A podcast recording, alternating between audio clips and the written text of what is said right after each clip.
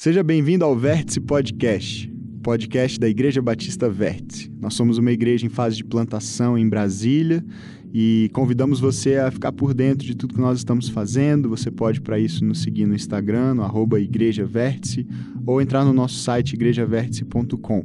Nós estamos é, compartilhando toda segunda-feira aqui com você um novo episódio que é baseado nas nossas reflexões de domingo. Espero que você goste da mensagem de hoje e, se você quiser, compartilhe com mais amigos, familiares, para que mais pessoas possam também ser alcançadas por Jesus e pela sua palavra. Vamos lá para o nosso episódio de hoje. Deus te abençoe. Nós estamos em uma série de mensagens ah, sobre oração. Nós estamos numa estação na nossa igreja destinada a aprendermos, crescermos na prática da oração. Se você já é de casa, você já sabe que a nossa igreja se organiza em estações. E desde o dia primeiro de outubro, que foi domingo, teve culto, desde o dia primeiro de outubro nós estamos tentando, buscando, crescendo na prática da oração. E para isso, nada melhor do que nós olharmos para os Salmos. Os Salmos, esse livro de cento e cinquenta poesias, canções hebraicas, eram canções cantadas pelo povo de Deus, oradas pelo povo de Deus, que expressavam seus mais diversos sentimentos. Os Salmos eram, de fato, as canções que Jesus cantava, as orações que Jesus fazia. E nós, então, para aprendermos a orar, precisamos olhar para os Salmos. Nós temos diversos tipos de salmos, salmos de lamento, salmos de alegria, de louvor, salmos de arrependimento, né? Os salmos penitenciais. Nós temos salmos que clamam por a esperança, que clamam por socorro.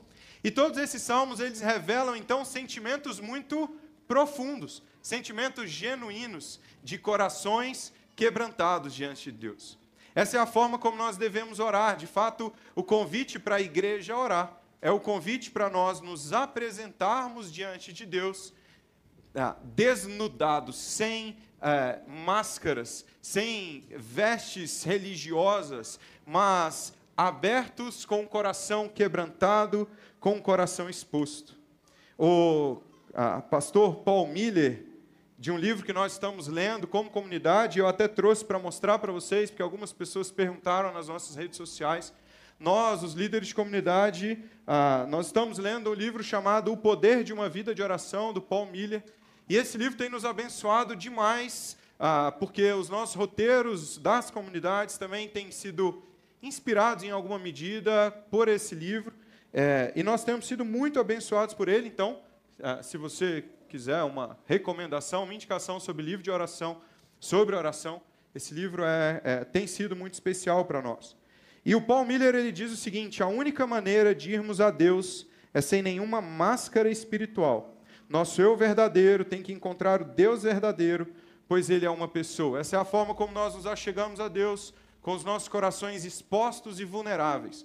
Nós podemos, sim, brigar com Deus, nós podemos, sim, falar para Deus: Senhor, olha o que eu estou sentindo, Senhor, eu estou sem esperança, Senhor, eu estou desesperado.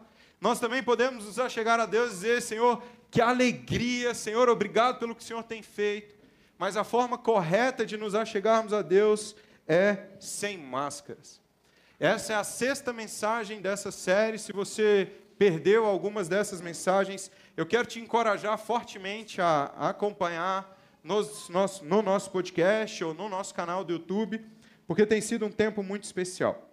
Hoje nós mergulharemos em um salmo fantástico, em um salmo também muito especial. Nesse salmo, é, essa é a terceira mensagem que eu prego, bro, e eu sempre falei que a gente vai mergulhar num salmo muito especial. É, é porque os cento e cinquenta são muito especiais, né? Então, assim, estou tô perdoado, né? De... Hoje nós olharemos para um salmo muito especial. O Rabino Aben Ezra, do século, do século X, ele afirmou que este salmo que nós vamos olhar é a coroa de todos os salmos, é a coroa do saltério. Esse salmo, ele é um hino de louvor, ele é um hino de adoração, ele é um cântico de contemplação do Senhor, mas ele também é uma oração pessoal, é um reconhecimento de um coração necessitado de Deus. Esse salmo é um ato de contemplação e uma carta de amor. O salmista, nesse salmo, aponta ao mesmo tempo para os atributos gloriosos e grandiosos de um Deus majestoso e para uma relação pessoal, familiar, com aquele que está perto, com aquele que não está longe. É uma demonstração escandalosa de uma adoração contemplativa permeada pela certeza de um relacionamento familiar.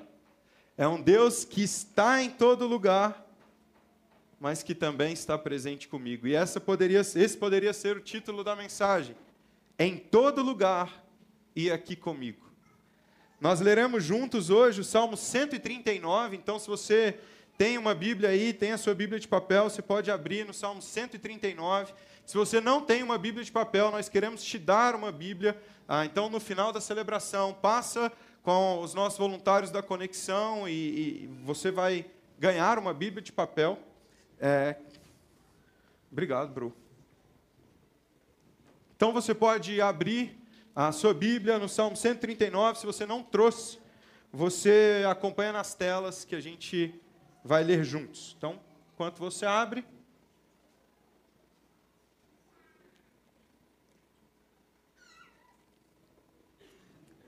Vamos lá?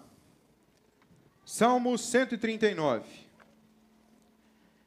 Diz assim: para o mestre de música davídico, um salmo. Vou ler na versão N V I. Senhor, tu me sondas e me conheces. Sabes quando me assento e quando me levanto.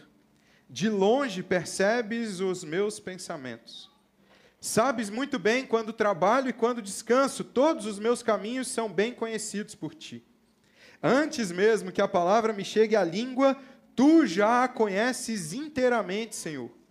Tu me cercas por trás e pela frente e pões a tua mão sobre mim. Tal conhecimento é maravilhoso demais e está além do meu alcance. É tão elevado que não o posso atingir. Para onde poderia escapar do teu espírito? Para onde poderia fugir da tua presença? Se eu subir aos céus, lá estás. Se eu fizer a minha cama na sepultura, também lá estás. Se eu subir com as asas da alvorada e morar nas extremidades do mar, mesmo ali a tua mão direita me guiará e me sustentará. Mesmo que eu diga que as trevas me encobrirão e que a luz se tornará noite ao meu redor, verei que nem as trevas são escuras para ti. A noite brilhará como o dia, pois para ti as trevas são luz. Tu criaste o íntimo do meu ser e me teceste no ventre de minha mãe. Eu te louvo, porque me fizeste de modo especial e admirável. Tuas obras são maravilhosas. Digo isso com convicção. Meus ossos não estavam escondidos de ti quando em secreto fui formado e entretecido como nas profundezas da terra. Os teus olhos viram o meu embrião.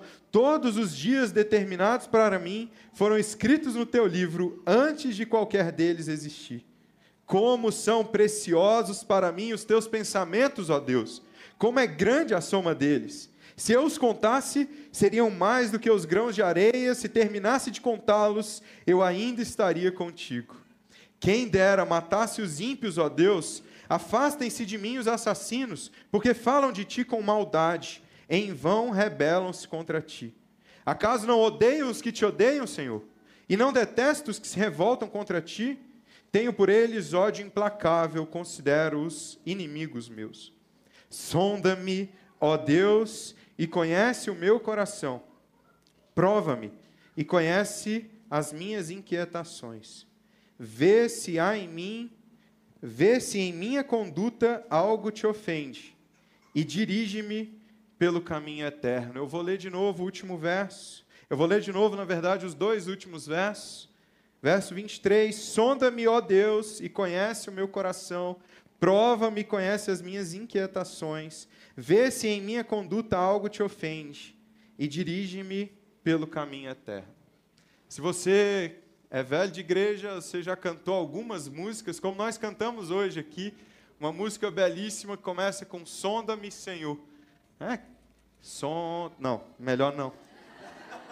Melhor deixar com, com a galera que canta. É, de fato, Quando nós lemos esse salmo, ele é belíssimo, e eu concordo, a coroa do saltério, a coroa dos salmos, esse salmo, ele fala sobre quem Deus é, sobre a, a, a grandiosidade dele, sobre a majestade dele, ele fala sobre seus atributos, mas ele também fala sobre um Deus que se relaciona de forma pessoal. Esse salmo fala sobre um Deus que está perto e não está longe. Esse salmo, queridos, é a base, é o pressuposto, é o racional, e quando eu falo de racional, eu não estou falando apenas de um aspecto cognitivo, de explicação cognitiva, eu estou falando de motivo, é aquilo que fundamenta a nossa vida de oração. Se nós entendermos esse salmo, tudo que ele nos diz, ou pelo menos boa parte do que ele nos diz, não há como não orarmos, não há por que nós não orarmos. Esse salmo, em primeiro lugar, ele fala sobre Deus.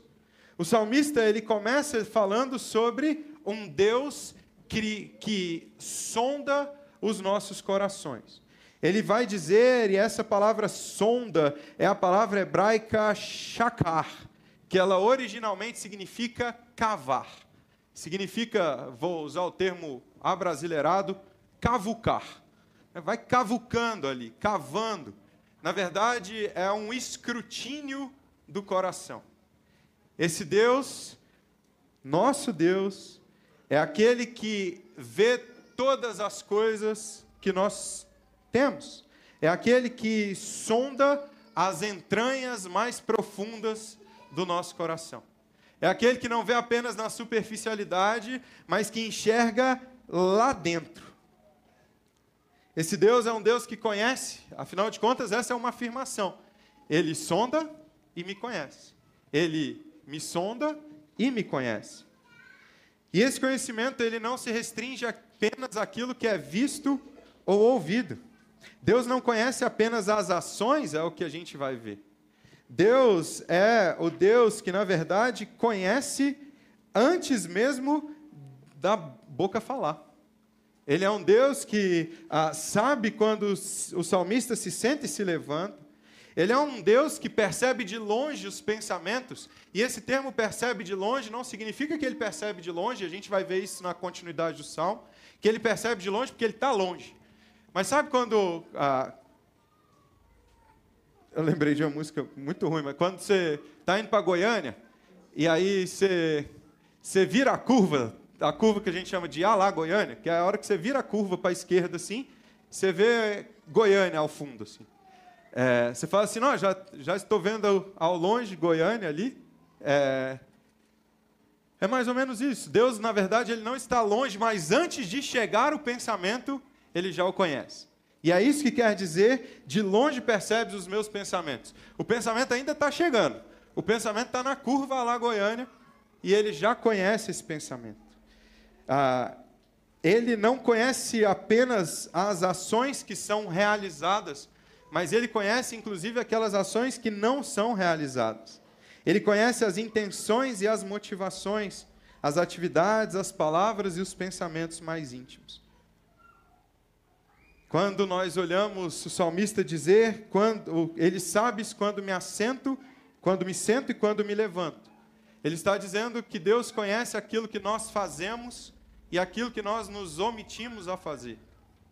Sentar significa... É, e aí essa oposição que também nós vemos no verso três. Sabes bem quando trabalho e quando descanso.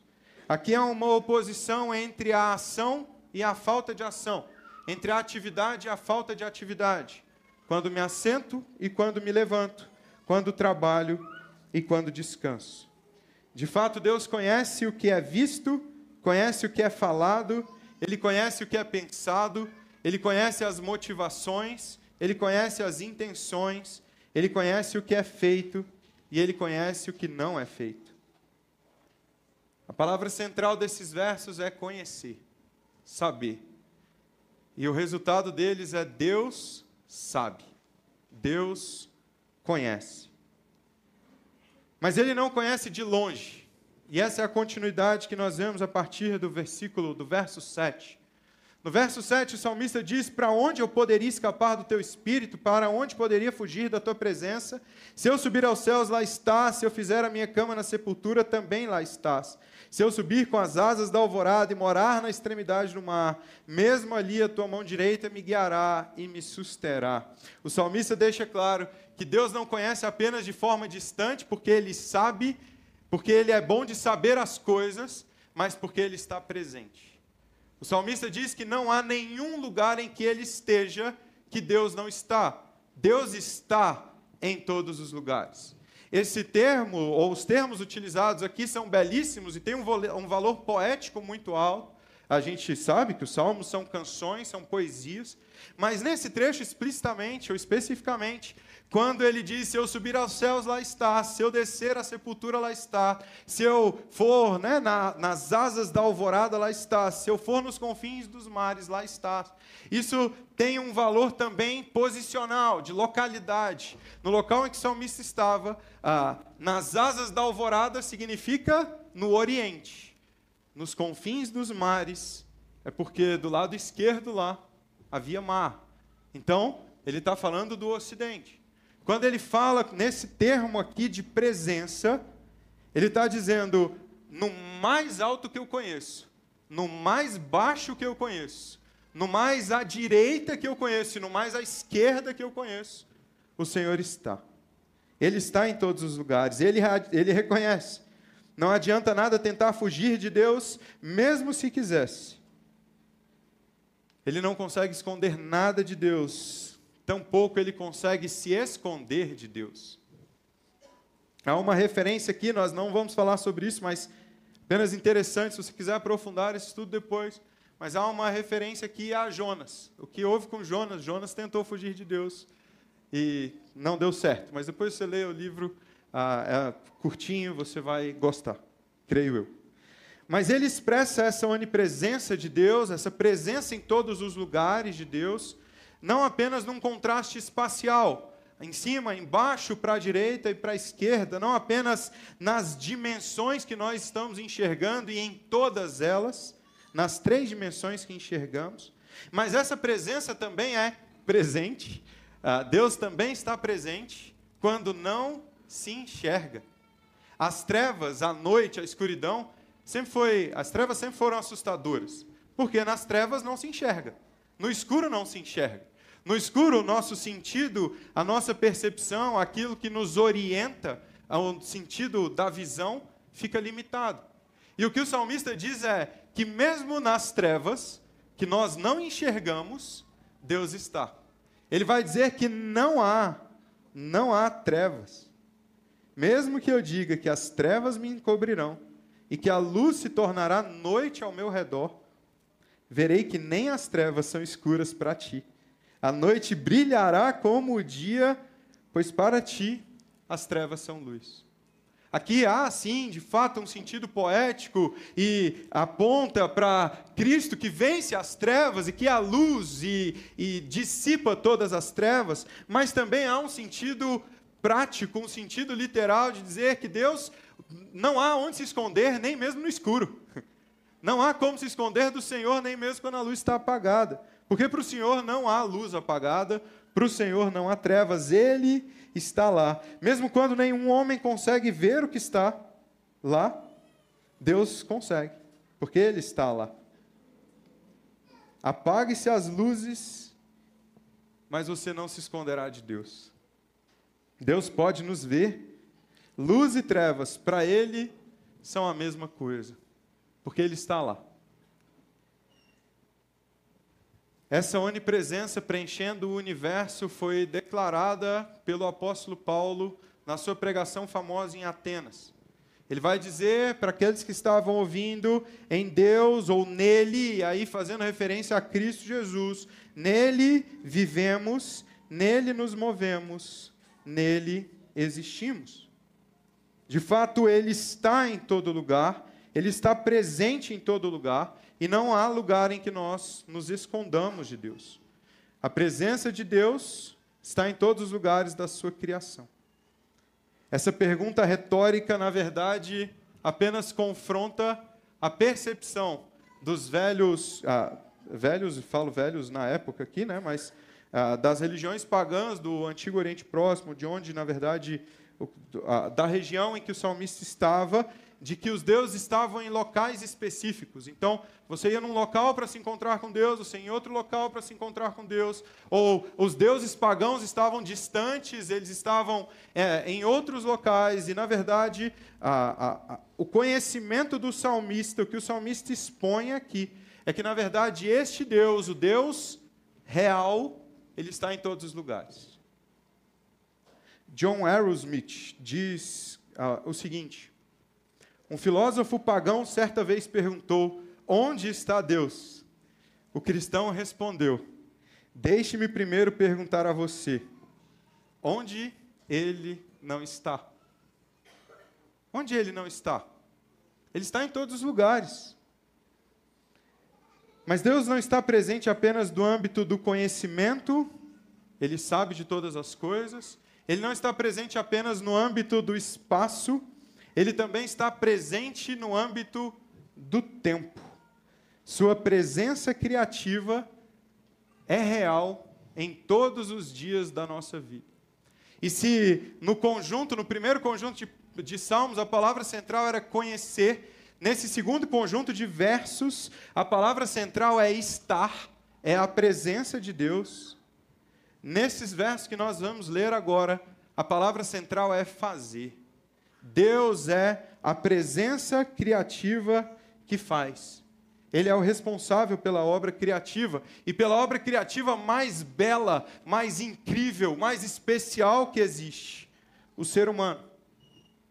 A partir do verso treze, ele diz, tu criaste o íntimo do meu ser e me teceste no ventre da minha mãe. Eu te louvo porque me fizeste de modo especial e admirável. Tuas obras são maravilhosas, digo isso com convicção.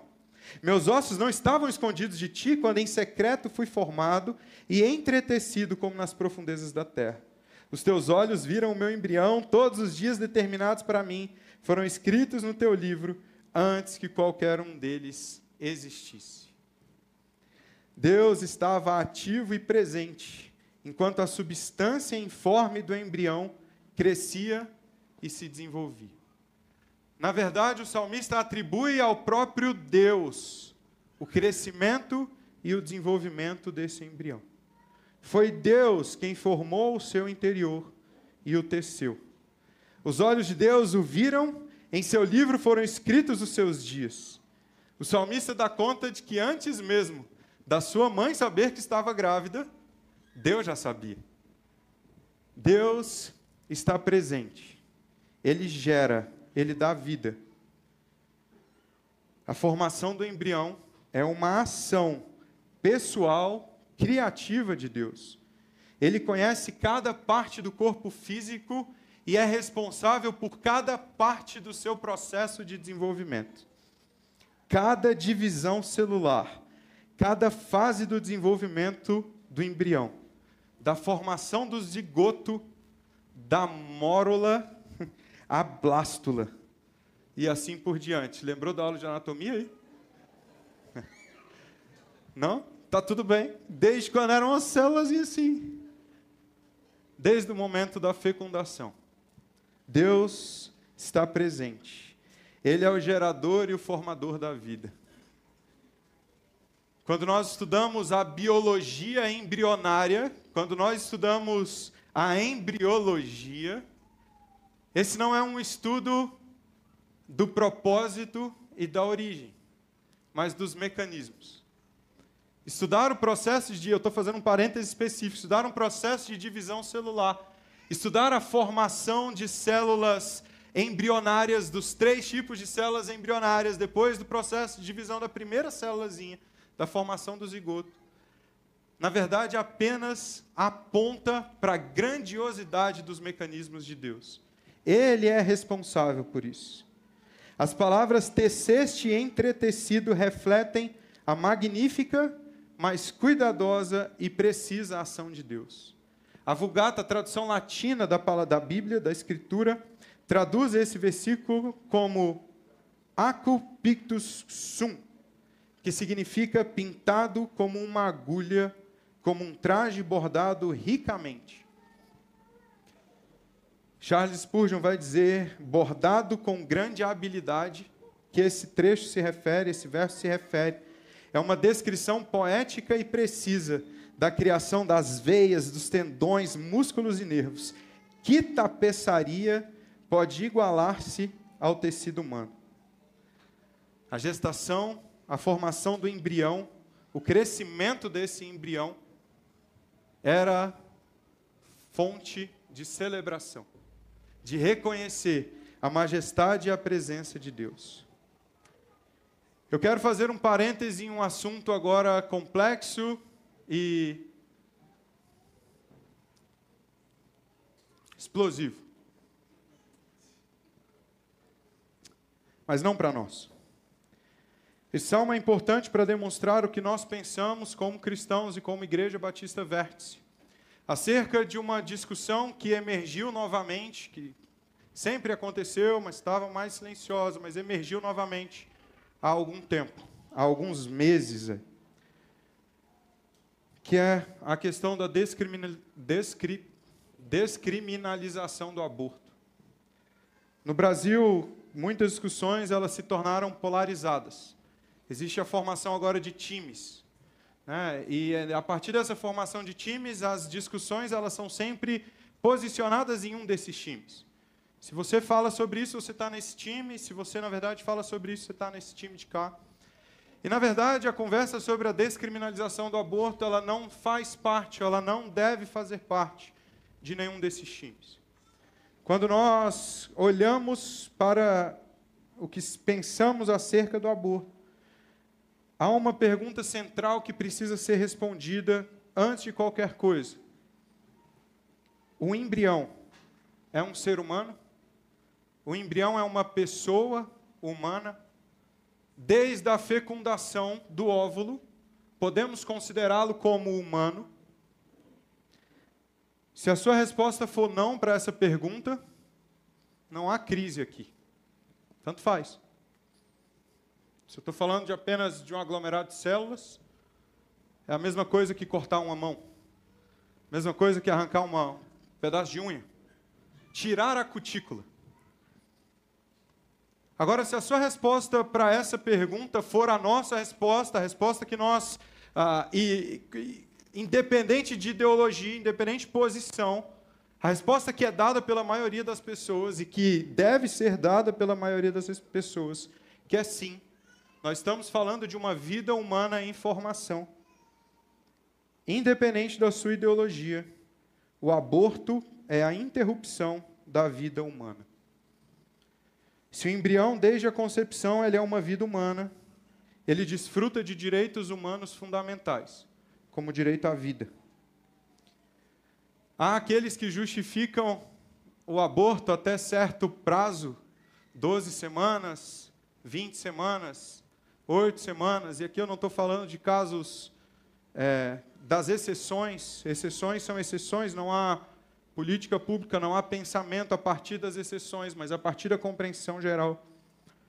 Por isso que são exceções. É, há aqueles que justificam a interrupção da vida humana até certo momento, porque o, o feto, então, não sofrerá. Ou até certo momento, porque o sistema nervoso do feto não está totalmente desenvolvido, ou porque ele não consegue, então, perceber dor, ou porque, na verdade, é, a justificativa se dá é, pelo direito da escolha de outra pessoa, pelo direito da escolha da mulher, por exemplo. Entretanto, quando nós fazemos isso, nós estamos estabelecendo critérios para considerar uma vida menos importante que outra. Considerar uma vida menos importante porque, no seu estágio de desenvolvimento, seu sistema nervoso não está completamente desenvolvido. Considerar uma vida menos importante porque o seu estágio de percepção de dor não está completamente desenvolvido. Considerar uma vida menos importante em detrimento de outra vida por uma questão de escolha. Isso é perigoso e arbitrário. Nós já erramos assim várias vezes enquanto humanidade. Seja por uma questão de uma limitação da ciência, de saber o que de fato está acontecendo ali, seja por uma agenda ideológica, Considerar uma vida menos importante que outra provocou atrocidades ao longo da história. Houve um tempo, um momento na história, em que a vida das pessoas negras foi considerada menos importante. Houve um momento na história em que a vida dos judeus foi considerada menos importante. Houve um momento na história em que a vida das pessoas com deficiência foi considerada menos importante. Houve um momento na história em que a vida das mulheres foi considerada menos importante. E em todos esses momentos, houve um erro terrível, abominável. Todas essas coisas se provaram ao longo da história um erro terrível. Que nós não façamos isso de novo. O fato de que Deus conhece e se preocupa com as crianças no útero significa que a preocupação de Deus pela vida começa na concepção. A fala do salmista é muito clara. Tu criaste o íntimo do meu ser e me teceste no ventre da minha, no ventre da minha mãe. Versículo dezesseis, os teus olhos viram o meu embrião. Como igreja, nós consideramos um embrião. Eu, não, um embrião, uma vida humana. Se Deus considera assim, qualquer outra posição nossa deve gerar em nós um desconforto tremendo. Fecha parênteses. Deus está em todas as dimensões. Nós olhamos para a dimensão do, do espaço, nós olhamos para a dimensão do tempo, nós olhamos para a dimensão do escuro e do claro, do, do, de onde se vê e de onde não se vê. Nós olhamos para a dimensão do pensamento e das ações. Deus está em todas as dimensões. Altura, largura, tempo, condição, cronologia, estágio de formação. Quando ainda éramos apenas uma mórula, lá estava Deus. Quão terrível pode ser esse pensamento? Não há nada que nós façamos, não há nada que nós pensamos, que nós possamos esconder de Deus. De Deus não se esconde nada. Deus sabe de todas as coisas. E eu quero te dizer, a primeira reação que nós temos com esse pensamento é de medo. Porque eu quero te dizer, normalmente a gente usa o termo assim, ah não, tá tudo bem fazer isso aqui porque Deus conhece o coração. Tá tudo bem fazer essa besteirinha aqui porque Deus sabe das intenções. Deus sonda o seu coração. Eu quero te dizer que é exatamente por isso que você e eu e nós deveríamos estar em um primeiro momento preocupados. Porque eu quero dizer a você que por mais boas que sejam as suas ações, por melhores que sejam as suas ações, Deus conhece a raiz e a motivação dessa ação. Deus sabe o que se passa dentro de você. Deus sabe o que está lá no fundo. Não há lugar que não seja dele. Não existe sagrado e profano. Não existe um lugar em que ele está, que é a igreja, e um lugar em que ele não está, no seu trabalho, na baladinha, nos eventos sociais. Baladinha foi de velho agora, né? Desculpa. Ele está em todo lugar. A pergunta para nós é se nós vivemos como se ele estivesse em todo lugar. Se nós nos portamos como se ele estivesse em todo lugar. Se a sua atitude e a minha atitude no trabalho, se a sua e a minha atitude ah, na empresa, na faculdade, nas nossas escolas, é condizente com, a, com o conhecimento e a certeza de que ele está lá. Se a nossa atitude quando nós estamos sozinhos é condizente com a convicção de que ele está lá. Não há separação. Abraham Kuyper vai dizer que não há um centímetro quadrado sequer de toda a existência que Cristo Jesus não reivindique é meu. O entendimento dele muda a minha relação com o pecado, muda a minha relação com a permissividade, muda a minha relação com a busca de santidade. Mas eu não quero trazer peso para esse conhecimento. Porque, na verdade, à medida que nós o conhecemos, isso toma um novo sentido. A segunda coisa que esse salmo mostra para nós é a relação Deus e o salmista, Deus e eu, Deus e cada um de vocês. O Salmo não trata apenas dos atributos de Deus, seu conhecimento absoluto, sua presença abrangente, mas de como esse Deus, na sua infinita glória, se aproxima de forma pessoal e se relaciona de forma profunda com um simples pecador, como Davi, como eu e como você. Senhor, tu me sondas e me conheces, significa que ele conhece, ele está presente. Não há um Deus que conhece tudo, mas um Deus que conhece de perto, pessoalmente. Esses atributos magníficos de Deus se revelam no relacionamento pessoal, se revelam na relação. Como eu disse a vocês, os pagãos muitas vezes pensavam que os deuses estavam em locais específicos. E para se relacionar com esses deuses, precisaria, o fiel precisaria ir nesse local específico. E que, na verdade, esse era um Deus indiferente. Esse era um Deus impessoal, eles eram hostis, eles estavam preocupados com a própria vontade. Mas Davi sabia que o verdadeiro Deus se importava o suficiente para examinar e conhecer cada pessoa e estar com essa pessoa. Eu quero dizer para você, Deus não é indiferente. Sim, Ele conhece o nosso coração. Sim, Ele conhece e escrutina o nosso coração. E eu quero dizer, Ele escrutina o nosso coração e Ele sabe o que há de mal em nós.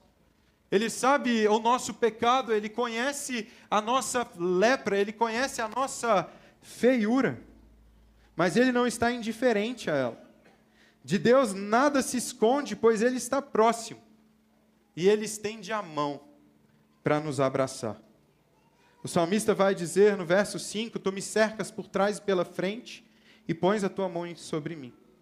Se eu subir aos céus, lá estás, no verso oito. Se eu fizer a minha cama na sepultura, também lá estás. Se eu subir com as asas da alvorada e morar nas extremidades do mar, mesmo ali a tua mão direita me guiará e me susterá. Esse Deus que está em todo lugar, está comigo e com você. E a sua mão direita é o que nos guia e nos sustenta. Deus não apenas sabe de tudo, mas nos conhece pessoalmente. Deus não apenas está em todo lugar, mas Ele está conosco em todo momento. Deus não é apenas aquele que criou todas as coisas, mas é aquele que te criou. A mão direita sobre o salmista e sobre o seu povo é um ato que representa bênção e proteção. Deus é aquele que está em todo lugar, mas é aquele que com a sua mão direita estende bênção e proteção a nós. O salmista não se sente desesperado porque Deus sabe de tudo, mas se sente confiante porque Deus sabe de tudo e está com ele. A mesma coisa deve acontecer conosco. O pensamento da onipresença, da onisciência de Deus pode nos assustar, mas à medida que nós conhecemos Deus de forma pessoal, esse pensamento deve nos levar para um local de confiança, de segurança. O salmista não se sente preso. Ele não se sente limitado pela presença de Deus, ele não se sente é, aprisionado, porque Deus sabe de tudo, está em todo lugar, mas, na verdade, ele se regozija, ele se alegra nessa presença de Deus, porque é essa presença que o transforma. Nem mesmo quando está em trevas, o salmista está sozinho. Nem mesmo nós, como a Gabi nos, nos falou, ministrou para nós aqui, nem mesmo no vale da sombra da morte estaremos sós, porque Ele está lá, e para Ele não há escuridão. Ele nos criou de forma maravilhosa e admirável, e isso deve gerar no nosso coração uma confiança plena e absoluta nele. Eu quero dizer a você, você não é um acaso da aleatoriedade. Você ah, foi planejado por Deus. Você pode ser um acidente dos seus pais.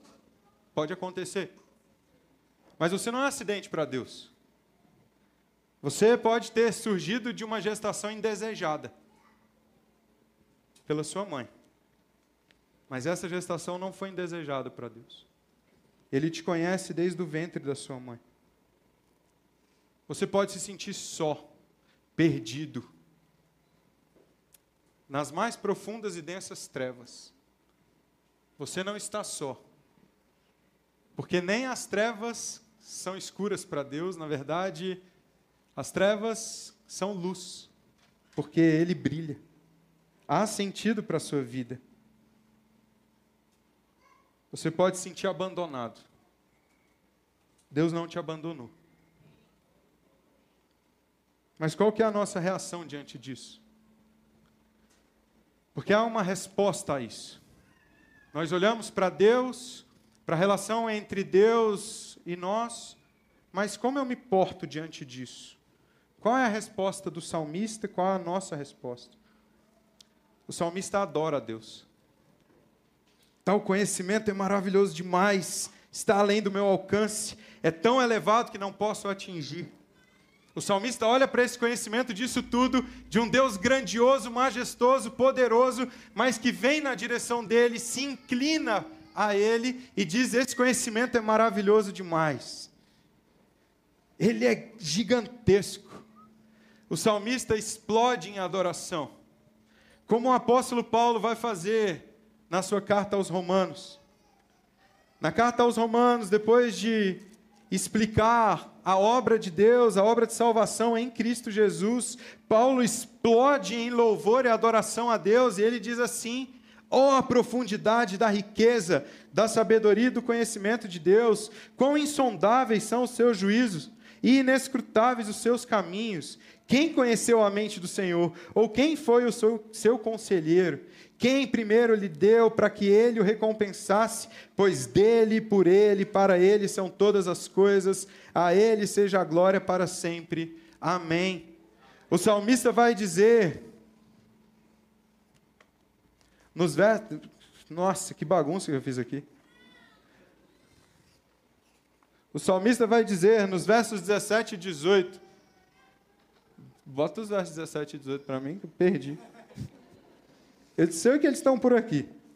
Mas o salmista vai dizer, nos versos dezessete e dezoito, mais ou menos, sei lá, cadê as coisas aqui? Mais ou menos assim. Vai chegar lá, vai chegar para vocês. Foi? Boa, obrigado, obrigado, maravilha. Como são preciosos para mim os seus pensamentos, ó Deus, como é grande a soma deles. Se eu os contasse, seriam mais do que os grãos de areia, se terminasse de contá-los, eu ainda estaria contigo. Não parece o apóstolo Paulo? Quão insondáveis são os seus juízos. Quem conheceu a mente do Senhor? Quem foi seu conselheiro? Adoração, louvor, um canto de alegria. Essa é a nossa resposta. Uma adoração. Mas há uma segunda resposta. Diante da majestade, da glória de Deus, do quanto Ele é bom e vem na nossa direção, o salmista odeia o pecado. O salmista detesta o pecado. Ele vai dizer, quem dera matasse os ímpios, ó Deus, afastem-se de mim os assassinos, porque falam de ti com maldade e em vão rebelam-se contra ti. Acaso não odeio os que te odeiam, Senhor? E não detesto os que se revoltam contra ti? Tenho por eles ódio implacável, considero os inimigos meus. O resultado de tanto amor de Deus e por Deus é uma odiosidade ao pecado, é detestar o pecado. E, em primeiro lugar, o nosso pecado. É olhar para o pecado e entender que o pecado é terrível. Uma elevada percepção da santidade, da majestade de Deus, deve nos levar a uma repulsa contra o pecado. É claro que nós não podemos confundir o ódio contra o mal por um ódio contra as pessoas, mas nós precisamos odiar o pecado. Devemos amar a justiça e odiar o mal. Esse não é um salmo imprecatório. Não é um salmo que Davi pede por justiça. Não é um salmo que Davi está sendo perseguido. Esse não é um salmo que o salmista está sofrendo ofensa. Na verdade, é um salmo que fala sobre como ele se indigna com as pessoas ou com a rebelião contra Deus. Não tem a ver com, as, com os pecadores, tem a ver com o desprezo a Deus. George Horne, pastor do século dezesseis, vai dizer, um homem bom odeia, como o próprio Deus. Ele não odeia as pessoas, mas seus pecados. Não devemos odiar os homens pelos vícios que praticam, nem amar os vícios por causa dos homens que os praticam. Nós precisamos odiar o pecado. E odiar o pecado começa em nós. Odiar o pecado não é odiar o pecado do seu irmão. Odiar o pecado não é odiar o pecado do outro. Odiar o pecado é odiar o meu pecado. É odiar a minha rebelião contra Deus. É odiar o meu afastamento contra Ele. Porque é nessa compreensão de, Senhor, eu detesto o pecado, porque ele é uma ofensa contra Ti, que Davi faz, que o salmista faz, a oração dos dois últimos versos. Sonda-me, ó Deus, e conhece o meu coração, prova-me, conhece as minhas inquietações, vê se em mim, vê se em minha conduta algo te ofende, e dirige-me pelo caminho eterno. O salmista pede, diante da odiosidade do pecado, para que Deus o sonde mais uma vez, o revele a sua maldade e o guie por um caminho de santidade. Davi diz, sonda-me. Davi diz, prova-me. Mas Davi também diz, guia-me. Transforma os meus caminhos. Davi pediu a Deus que examinasse se havia pecado nele e reajustasse os seus caminhos e o guiasse por seus caminhos. Esse, queridos, e eu termino aqui, é o pressuposto para a oração. O pressuposto para a nossa oração é um Deus que sabe tudo, que está em todo lugar, que vê tudo, mas está comigo. Ouve a minha oração e me guia pelo caminho eterno. O pressuposto para a nossa oração é um coração que detesta o pecado porque ama a Deus e, portanto, pede que Deus o limpe e o guie pelo caminho eterno. Agostinho de Ipona vai dizer que eu te conheça, ó conhecedor de mim, que eu te conheça tal como sou conhecido por ti. Ó virtude da minha alma, entra nela e molda a Ti. Essa é a nossa oração. Essa é a base da oração, sonda-me, Senhor. Nós faremos essa oração aqui. Senhor, sonda o nosso coração. Senhor, o Senhor está aqui. E essa é a convicção que eu quero dizer para você, Ele está aqui. Ele está aqui. Ele está aqui com você, Ele está aqui conosco. Porque não há para onde você possa fugir do Espírito dEle. Eu quero dizer a você que Ele não apenas está, ele não apenas está aqui, mas Ele te ouve. Ele conhece os seus pensamentos, Ele conhece as suas palavras, antes mesmo que elas saiam da sua boca. Ele conhece o seu coração, antes mesmo de você entender o seu sentimento. Mas mais do que isso, Ele está disposto a estender a sua mão graciosa, poderosa, de bênção e transformação. E à medida que nós nos aproximemos, nos aproximamos dEle em adoração, dizendo, Senhor, eu sei que o Senhor está aqui. Ele passa a nos guiar por um caminho de vida. Esse caminho de vida tem nome, irmãos. Esse caminho de vida se chama Jesus Cristo. Jesus disse que Ele é o caminho, a verdade e a vida. Quando nós cantamos, Senhor, sonda o meu coração e me guia pelo caminho eterno, o que nós estamos pedindo a Deus é, Senhor, transforma a minha vida e me aproxima de Cristo. Porque a vida eterna está nele. O caminho eterno é Ele. E por meio dEle, por meio de Cristo Jesus, nós temos acesso a esse Deus, que ouve tudo, que vê tudo, que sabe de tudo, que está em todo lugar, mas que está contigo. É somente por meio de Cristo Jesus que nós temos esse acesso, que nós temos essa condição. Diante desse pressuposto, eu quero te convidar a se colocar de pé.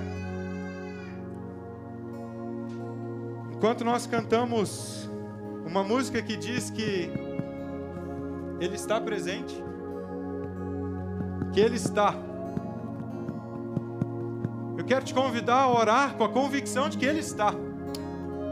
Eu quero te convidar a orar com a convicção de que Ele já sabe.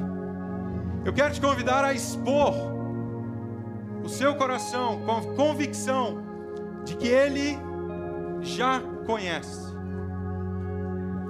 mas que Ele te ouve, de que Ele te escuta. Como um pai escuta o choro do seu filho e vai na sua direção, e a gente acabou de ver isso aqui. Como um pai que ouve seu filho clamar, como um pai que está perto.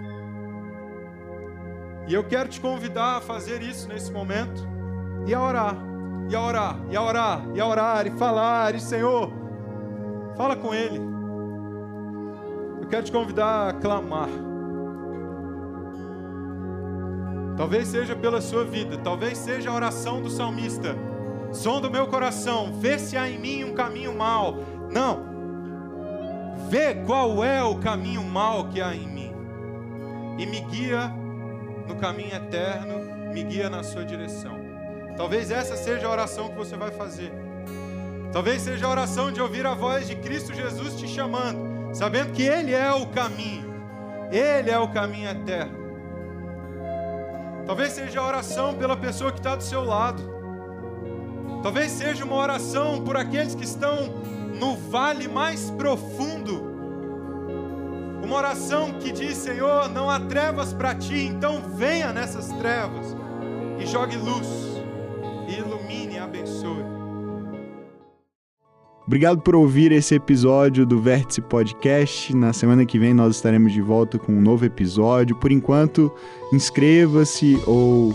curta aqui, adicione aos seus favoritos o nosso show para que você receba as notificações dos próximos episódios. Se você puder, deixe uma avaliação e compartilha com alguns amigos também. Isso nos ajuda bastante a fazer com que a mensagem sobre Jesus alcance mais pessoas. Prazer ter você aqui com a gente. Deus abençoe a sua vida.